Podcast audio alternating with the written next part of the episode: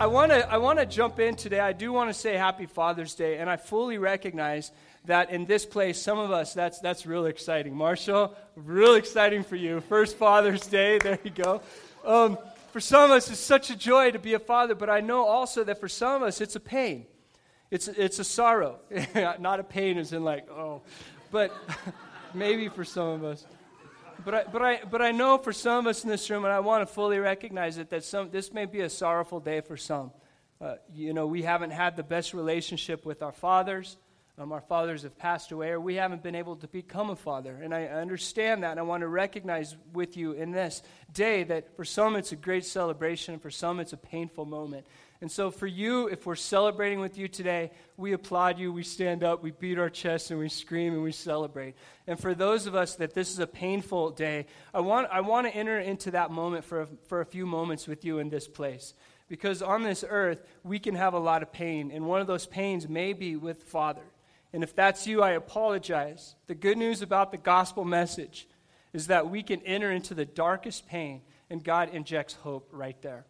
So I don't know if today is a hard place for you because of this day we celebrate Father's Day. If it is, I pray, though, that the hope of the message, the gospel message, enters into your heart in this place and you leave with a smile, knowing that God is the ultimate Father of all of us and we've been adopted into his family. So I'm glad you're here today. I want to do a couple things before we get into the 50 verses, and I'm not joking, 50 verses that we're going to cover today. Um, one is two weeks ago, our church met at St. Paul's. We didn't meet here, we went over there. And I got to tell you, if you get my emails, I was never prouder to be your pastor than I was at St. Paul's.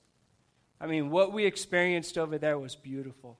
We met with an, let's say, an older congregation, right?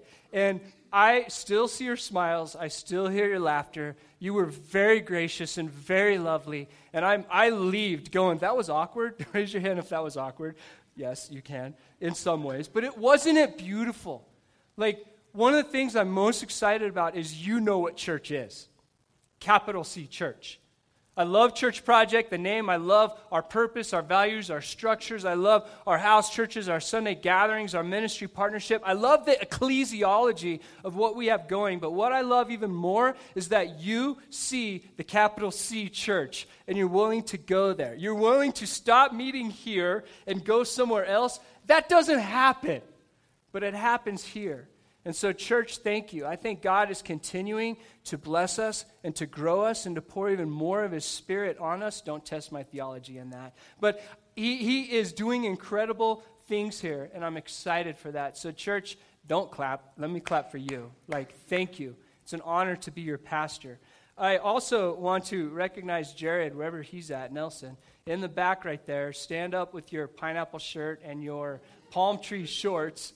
that is so cool. Can you tell he's our youth pastor? I love it. Jared, thank you for giving the message last week. We appreciate it. What a hard thing to get up. These are some ugly people out here. And to stand up and to give that, that is bold of you. Good job. And I also want to tell you, we don't, we don't hire him to get up here and speak, but you did a great job speaking. And what, you, what we do hire him for is for our youth ministry. And he's nailing it. He's hitting it out of the park in youth ministry. And so if you have any students and they're not a part of Jared's youth group, get them there because this is a man that loves God, both him and his wife, Jared, Jer- Jesse. What? But don't do it today. Jared, thank you for leading us, bro. I'm so glad God brought you here to, to love on our students and to us as well. Thank you very much. Yeah. And then, so I was away last week at the Church Project Network retreat. So all the pastors of Church Project throughout America and our wives went down to Houston and we met for two days and just celebrated what God's doing as far as our network. It's not just one here in Greeley, but there's six in America. And so we celebrated what God was doing down there.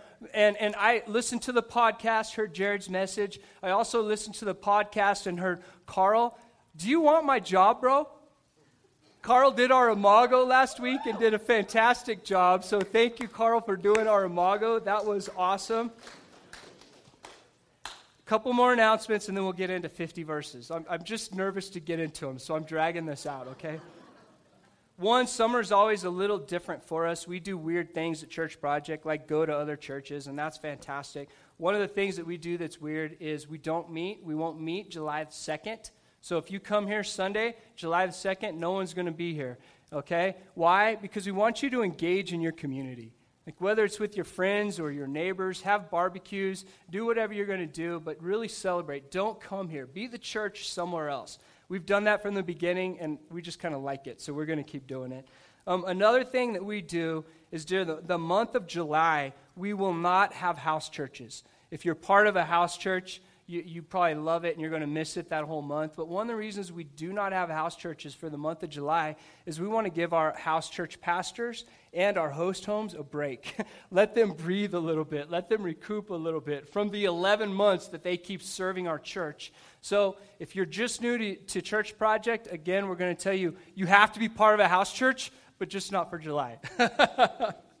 um, and I also want to tell this before we get into it our leadership here is really, really wise and has offered me the opportunity to be away for a couple weeks this in July just to recharge and to refresh and to get revision for what church is for me and who God is. And so please be praying for my time. I'm going to be gone for the next few weeks just recharging. We'll call it a sabbatical, we'll call it a break, whatever you want. But, church, I'd really appreciate if you would pray for me while I'm away doing that as well. I believe that when I'm gone, we come back, we're going to we're to enter out of July and come into an incredible, what follows July? June, July, August. So, all right, I can't avoid it anymore. Acts chapter 7, verses 1 through 50.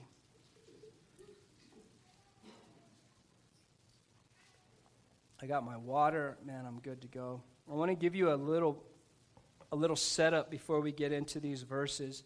Because at the end of chapter 7, we're, we're talking right here.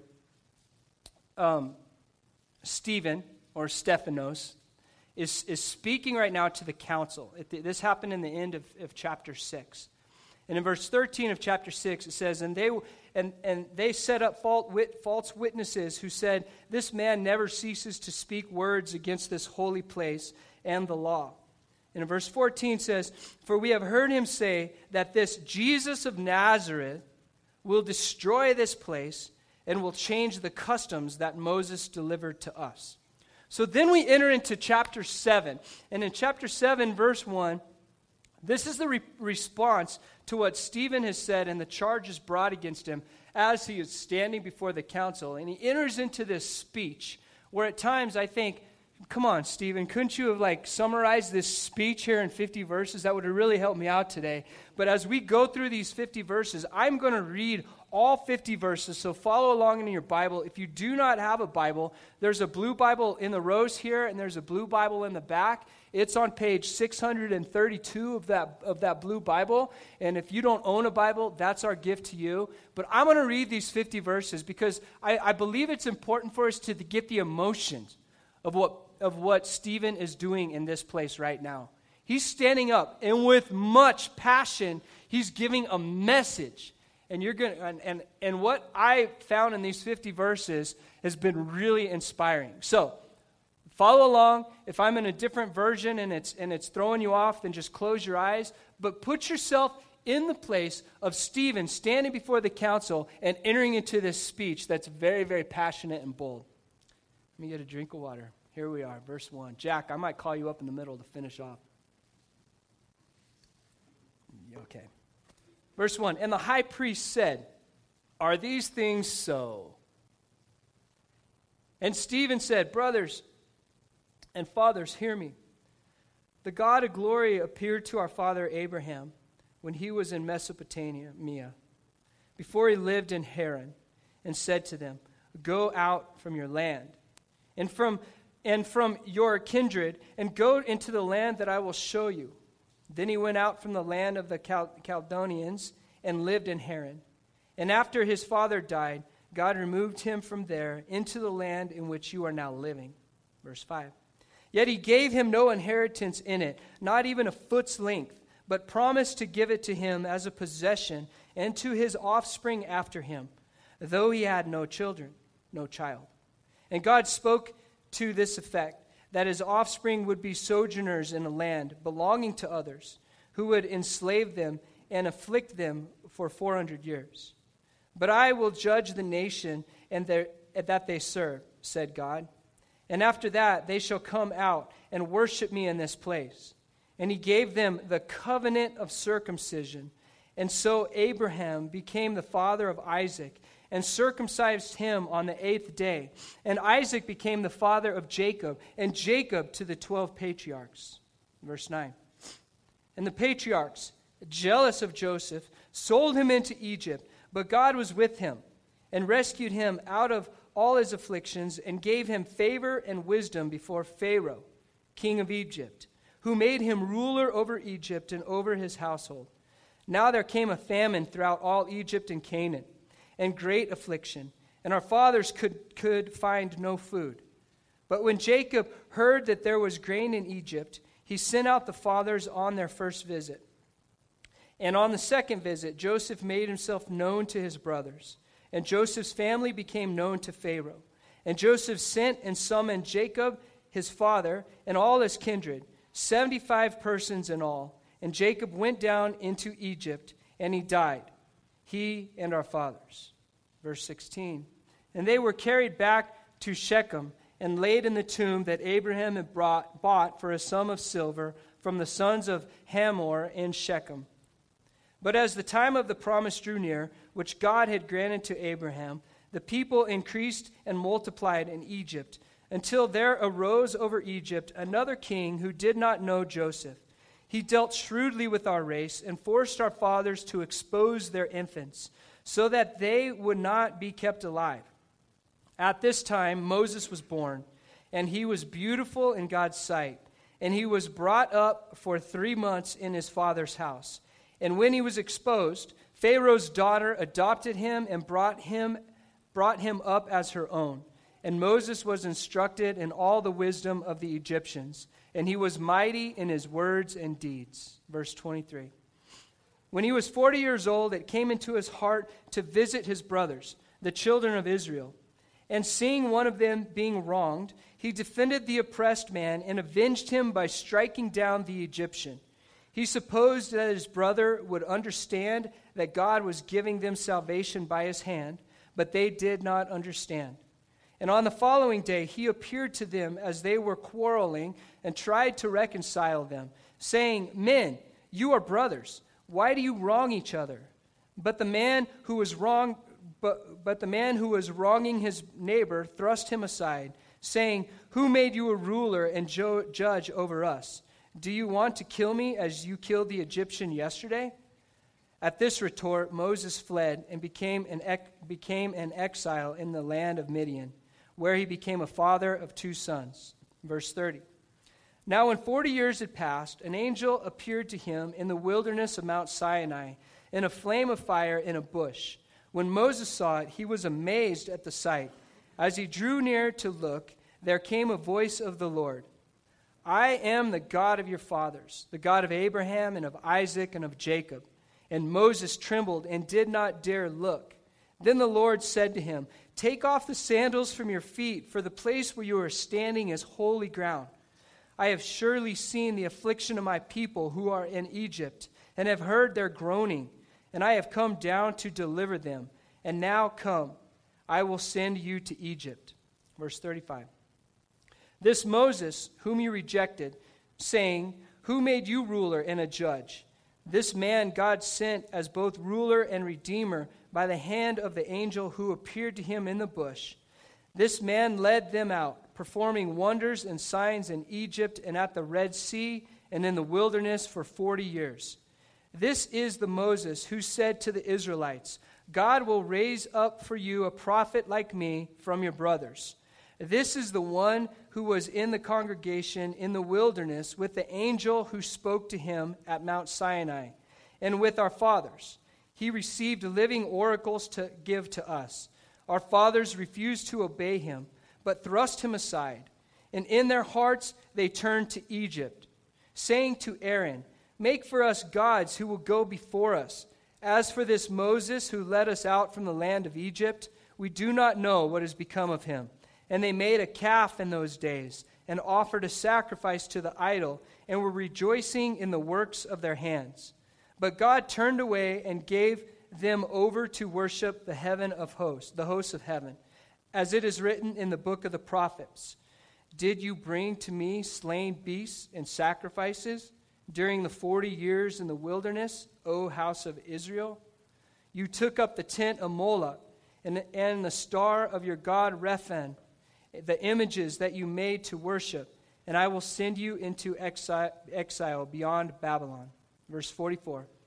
Our fathers had the tent of witness in the wilderness, just as he who spoke to Moses directed him to make it, according to the pattern that he had seen.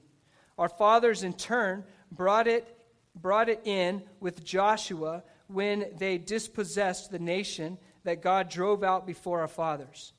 So it was until the days of David, who found favor in the sight of God and asked to find a dwelling place for the God of Jacob. But it was Solomon who built a house for him. Yet the Most High does not dwell in houses made by hands, as the prophet says Heaven is my throne, and the earth is my footstool. What kind of house will you build for me, says the Lord? Or what is the place of my rest? Verse 50 Did not my hand make all these things? Whew. Let me get a drink. I want to point out a few things as we, as we get into this and as we talk about this. One, that's a lot of talking. And if you've come here, you don't know the, the context of what's happening, I would really encourage you. It took me a long time to really dissect these 50 verses this week and look and see what we could talk about today. So I would encourage you. There's nothing that I can say this morning that would fully expose Scripture today to you. Like, I, I encourage you to go home and start reading this and, and go to a good tool that you can use is blueletterbible.com. Or there's an app you can put on your phone and you can parallel concordances. You can study all day long. But I want to I wanna summarize and synthesize these 50 verses. I want to bring it down to what I think God is teaching us today. Uh, and when you look at this speech, there's a couple outlines that I want to point out. In, in, chapter 7, verses 2 through 8 is the first little section, and that's the patriarchal age, where, where right in this verse, Stephen is talking about the patriarchal age in verses 2 through 8. Then it goes into verses 9 through 19, and it's Israel and Egypt. And that's what's happening in 9 through 19. In verses 20 through 29, it's Moses' early days, begins to talk about Moses in his early days. And in verses 30 through 34, it's the call of Moses. And in verses 35 through 43, it's the wilderness wanderings, everyone wandering in the wilderness. And in verses 44 through 50, it's the tabernacle and the temple. And so there's, there's specific outlines that Stephen goes through in this story, in this monologue that he's giving, this message that he's giving right here. Like it's an outline, it's thought out, it's very methodical, and you can study it on your own. There is probably no less than 50 biblical references to Old, Old Testament passages just in these 50 verses.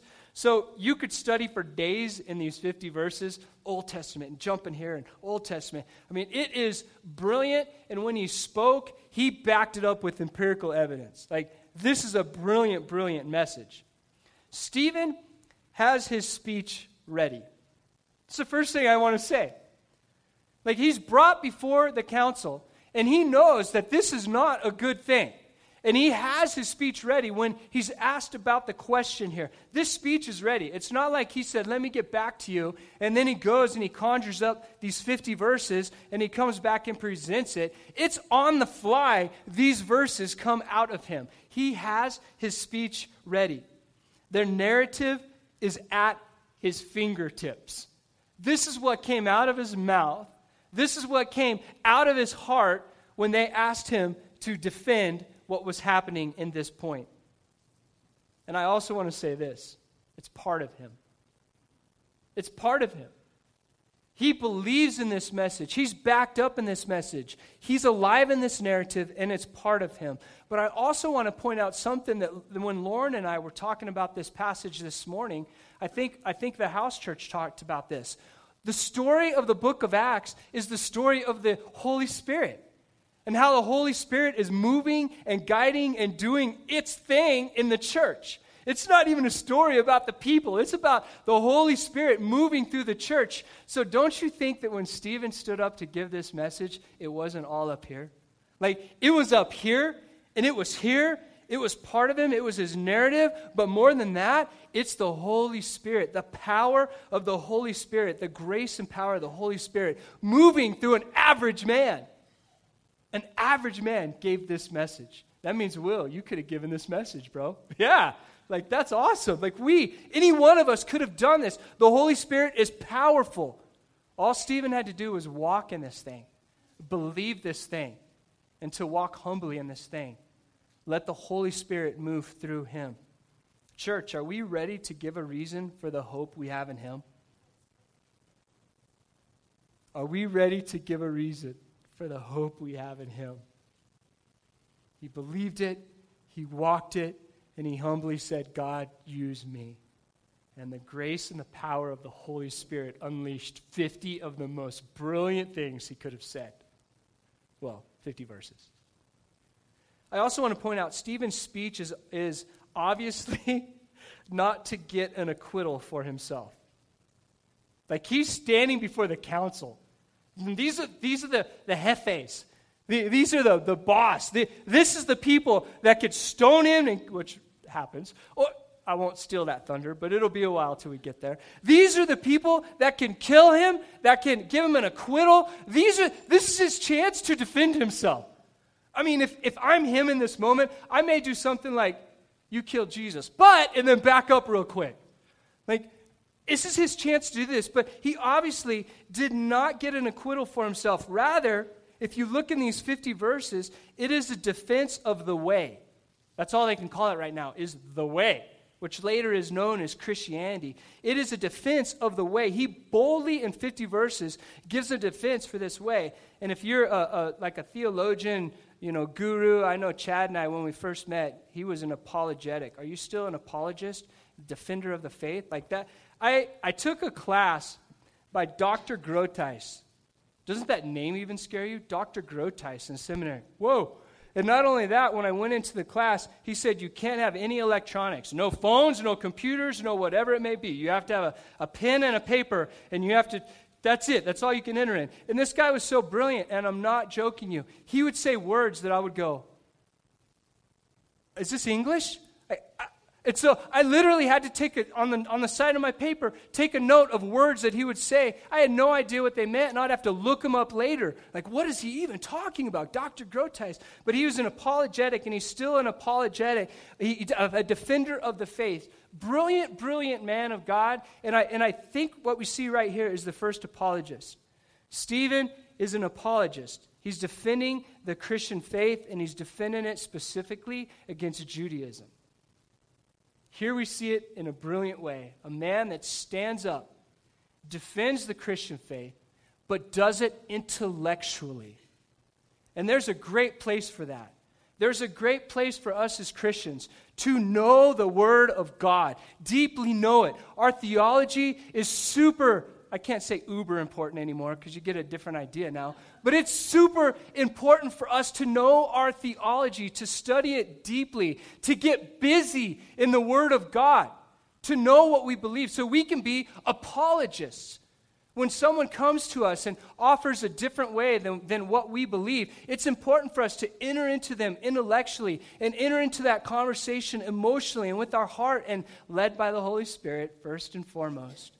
And here we see Stephen, the first apologist, given a brilliant account against Judaism in these 50 verses. Isn't that cool? That's cool. For all you people that are really heady, you're going, yeah, that's way cool. I love it. Okay. I want to point out two things. The speech has two major themes. The first theme in these 50 verses is the presence of God is not limited to one person or one place. There's only two themes. And the first theme is that the presence of God is not limited to one person or one place. Isn't that awesome? That's why we're sitting here today. That the presence of God isn't just one person or one place. God moved and as he went through these 50 verses, he illustrated it. God moved in the life of Abraham, Joseph, Moses, and the Israelites in the wilderness, just like he is moving amongst us today. It's not one time God moved in the history of humanity and stopped, but he has always been on the move. He's made a covenant with us, and he didn't just make the covenant and walk away. He made the covenant, and he's been moving through all time and space for us. That's pretty encouraging. That's pretty exciting. The gospel message is not just a rigid message of restriction to one person or to one place. Instead, it's a dynamic message for every tribe, tongue, and nation, and it cannot be contained. You see it in these 50 verses as he goes and he illustrates how much God has moved through time and space. It cannot be contained. I want to ask us this, church. Do you approach your Bible reading and your time with God out of ritual.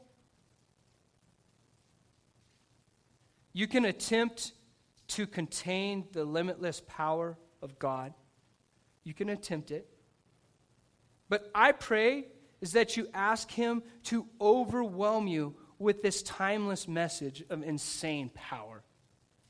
Like, this is an unstoppable force that has moved in multiple people, in multiple places, all of time. And yet we can be so arrogant to sit down with this God Almighty and open our Bible and put him in a little box and say, God, speak to me tomorrow morning between 7 and 7.15 because that's what I've given you. And if that's all you got, wonderful. But, church, may God blow those walls out and may you see Him in every aspect of your life.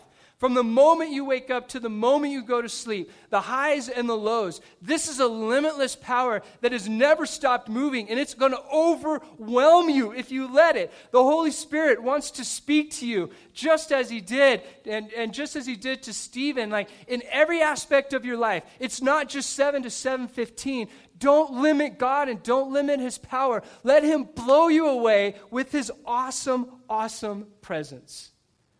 This is what we are part of. It's a movable message, it's not stagnant, it's dynamic. That's one theme. Isn't that a cool theme? So, the first theme, because I'm, I'll be a good orator here, the first theme is the presence of God is not limited to one person or one place. That's why we can sit here today. Amen. The second theme is anti Judaic apologetic. What? it's a defense that Stephen gives against Judaism at this time. The Jewish people's refusal to acknowledge Jesus as Messiah is why Stephen stands up, and it's the second theme of this elaborate message. Jews have always rejected God's message and men, and he points out, as they've done through all of time, towards the end of this message that he is they are rejecting the Messiah right now as he stands up to give this message. He says, as he's standing before that council, Look, I want to point out how Jewish people have rejected God and his movement all through time, and we see him doing it all through time as God brings a prophet or he brings people, and God uses this person and uses this part, right here. And then what happens? The people rebel against him and they want more, and you see it all through time. And, and Stephen does it through these 50 verses, and then he boldly looks at him and says, Just like you just like you right now are rejecting the Messiah. Just like you are missing that God is doing a brilliant thing right now. And that's the second theme of his incredible, strong message. Joseph's brothers tried to kill him, they didn't see that God was using him. And we know how that turned out for Joseph pretty well. He ends up in a palace. Like, that's awesome. In charge of multiple things. God still used him even though his brothers tried to kill him. You can't stop. You can't make the gospel message be static, it's dynamic. The Israelites complained against Moses multiple times, though God was using Moses and the Israelites to set them free. They still complained, still rejected. The prophets were persecuted and killed, and Jesus was wrongly condemned and killed.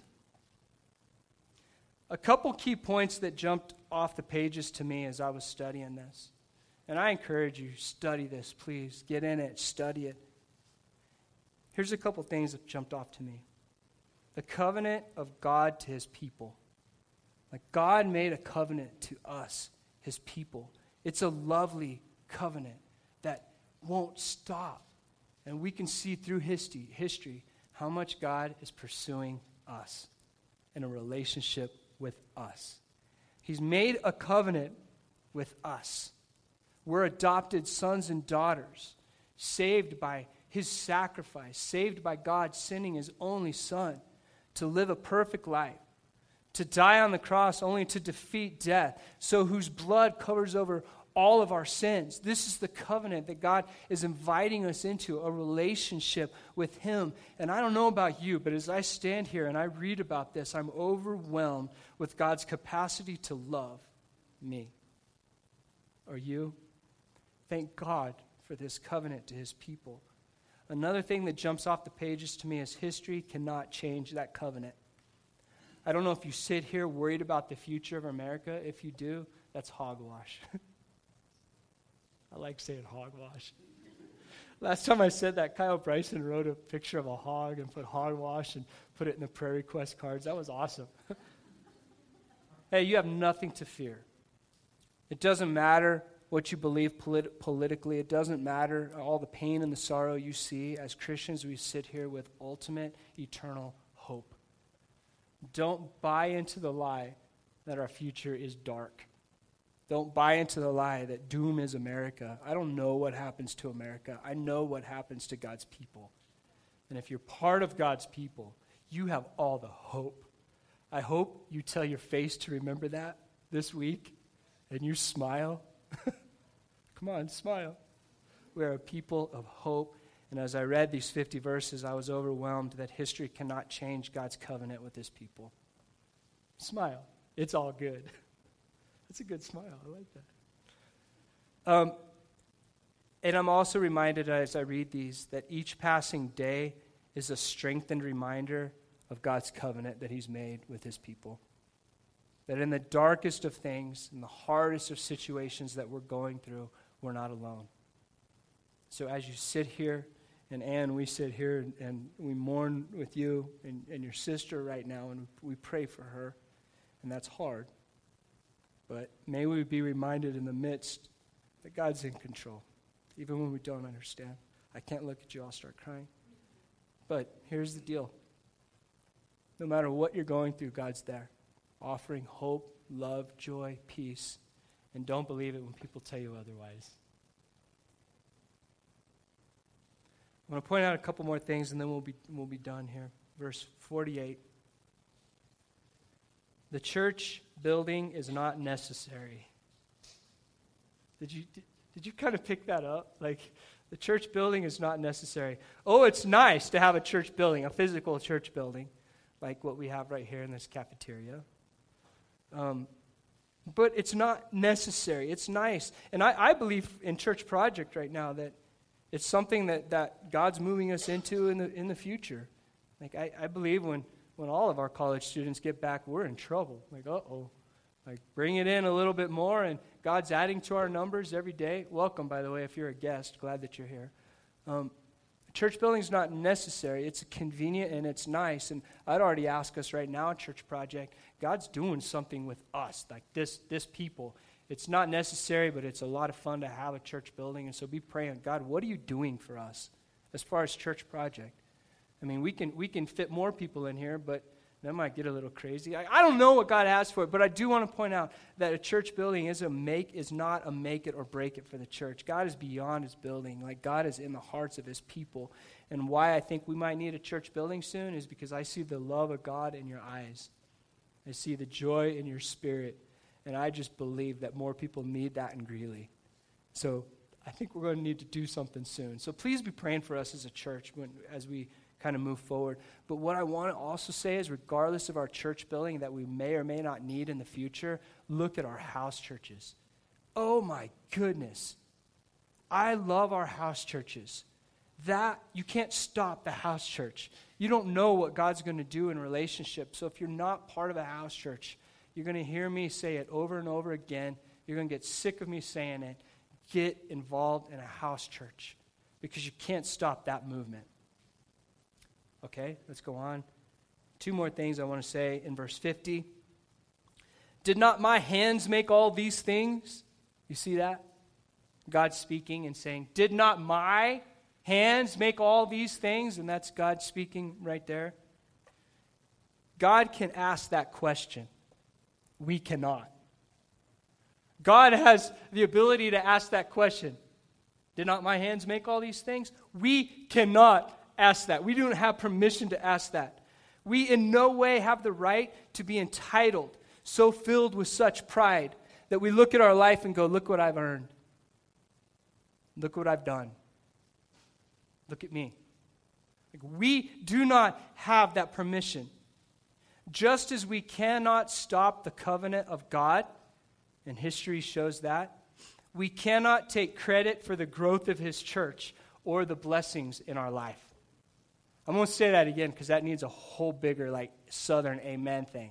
Like, I was in Texas last week, people. Come on. We got to get at least one. Amen. So let me say this again, and we'll get a hearty amen, but don't focus on the amen. Focus on what I'm saying here, okay? Like, now I can focus on this amen. All right, let's say amen first, and then I'll say it. Amen. All right, now I don't say it next. Here, here's the point we cannot take credit for the growth of his church or his blessings in our lives. Wow. I didn't even have to pay you for that one. That one was free. All right. But isn't that true?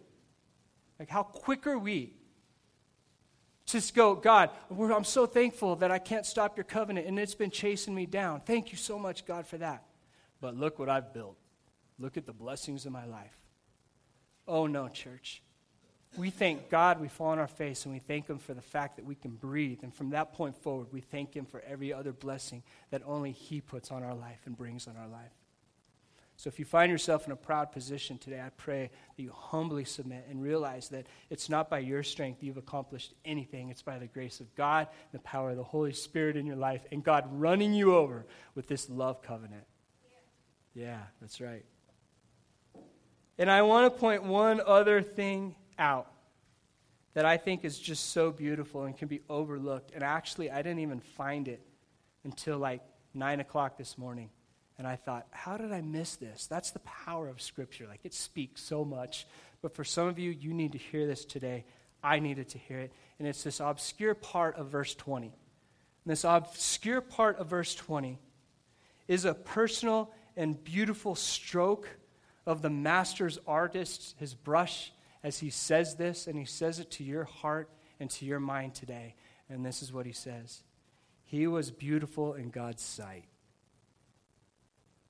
He speaks about the creation. Do you see that in verse 20? It says, He was beautiful in God's sight. That means God was making it as ma- at it, looking at his masterpiece, his creation, this man that was created, and what does he say about him? He was beautiful in God's sight. Whew. Church, you are beautiful in God's sight.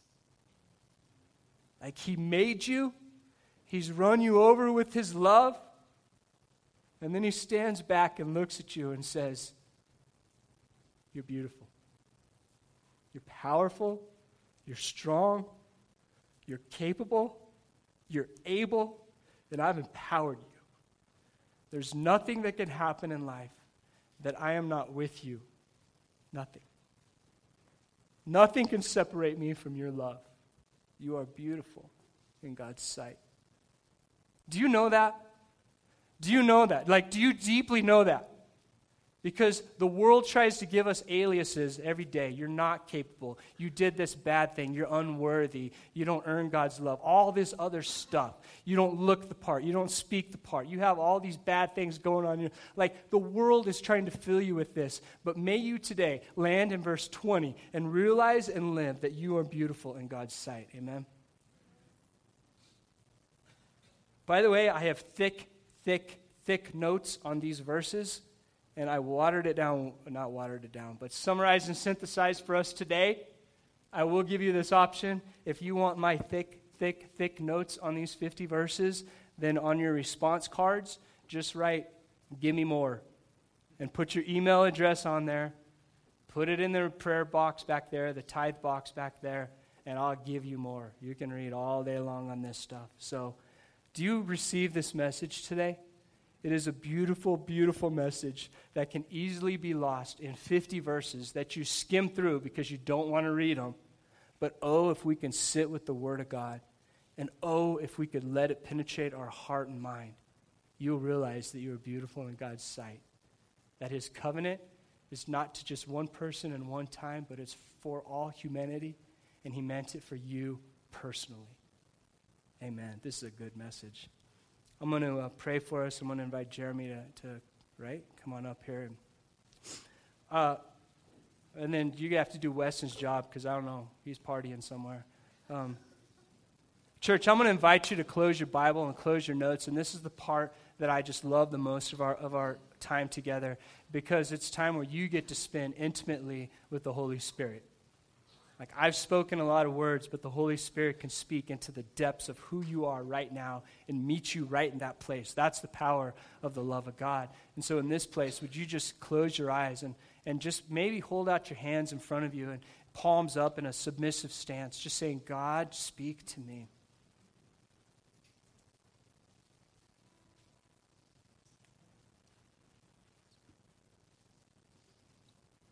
God, speak to me this morning. Show me who you are and show me who I am. Call out to God in this place where you're sitting and just ask God to meet you where you're at. What you're going through, how you feel, what you're thinking, whatever's going on in your life. Just spend a couple moments right now inviting God to be the Lord of your life in these areas, to meet you there.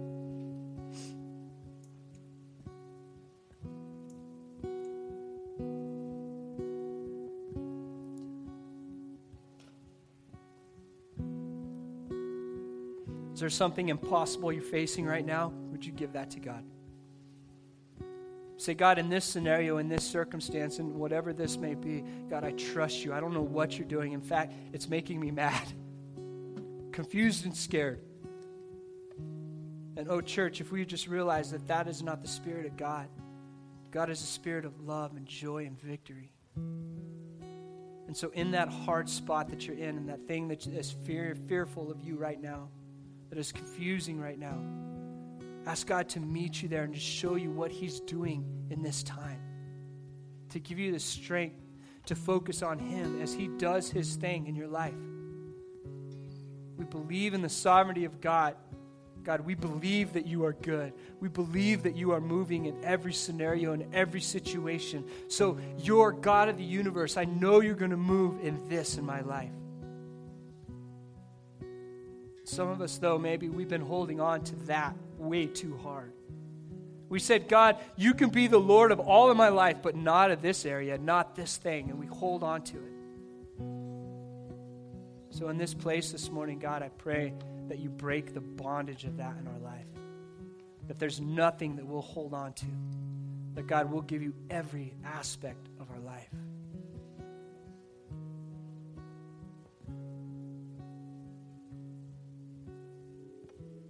God, remind us that this is not about just today. This is about your people and where you've taken us as humans from the beginning to the end, God. That your name may be known. I pray that for your church, that as we sit here today, you overwhelm us with your love and as we even leave here in a few moments, that you continue to overwhelm us, that we represent you everywhere that we go, and that we smile and we give an account for the hope that we have in you, God. And may we find that in the quiet places we, and times that we spend with you. As we trust your Holy Spirit, the power and grace of your Holy Spirit in our life.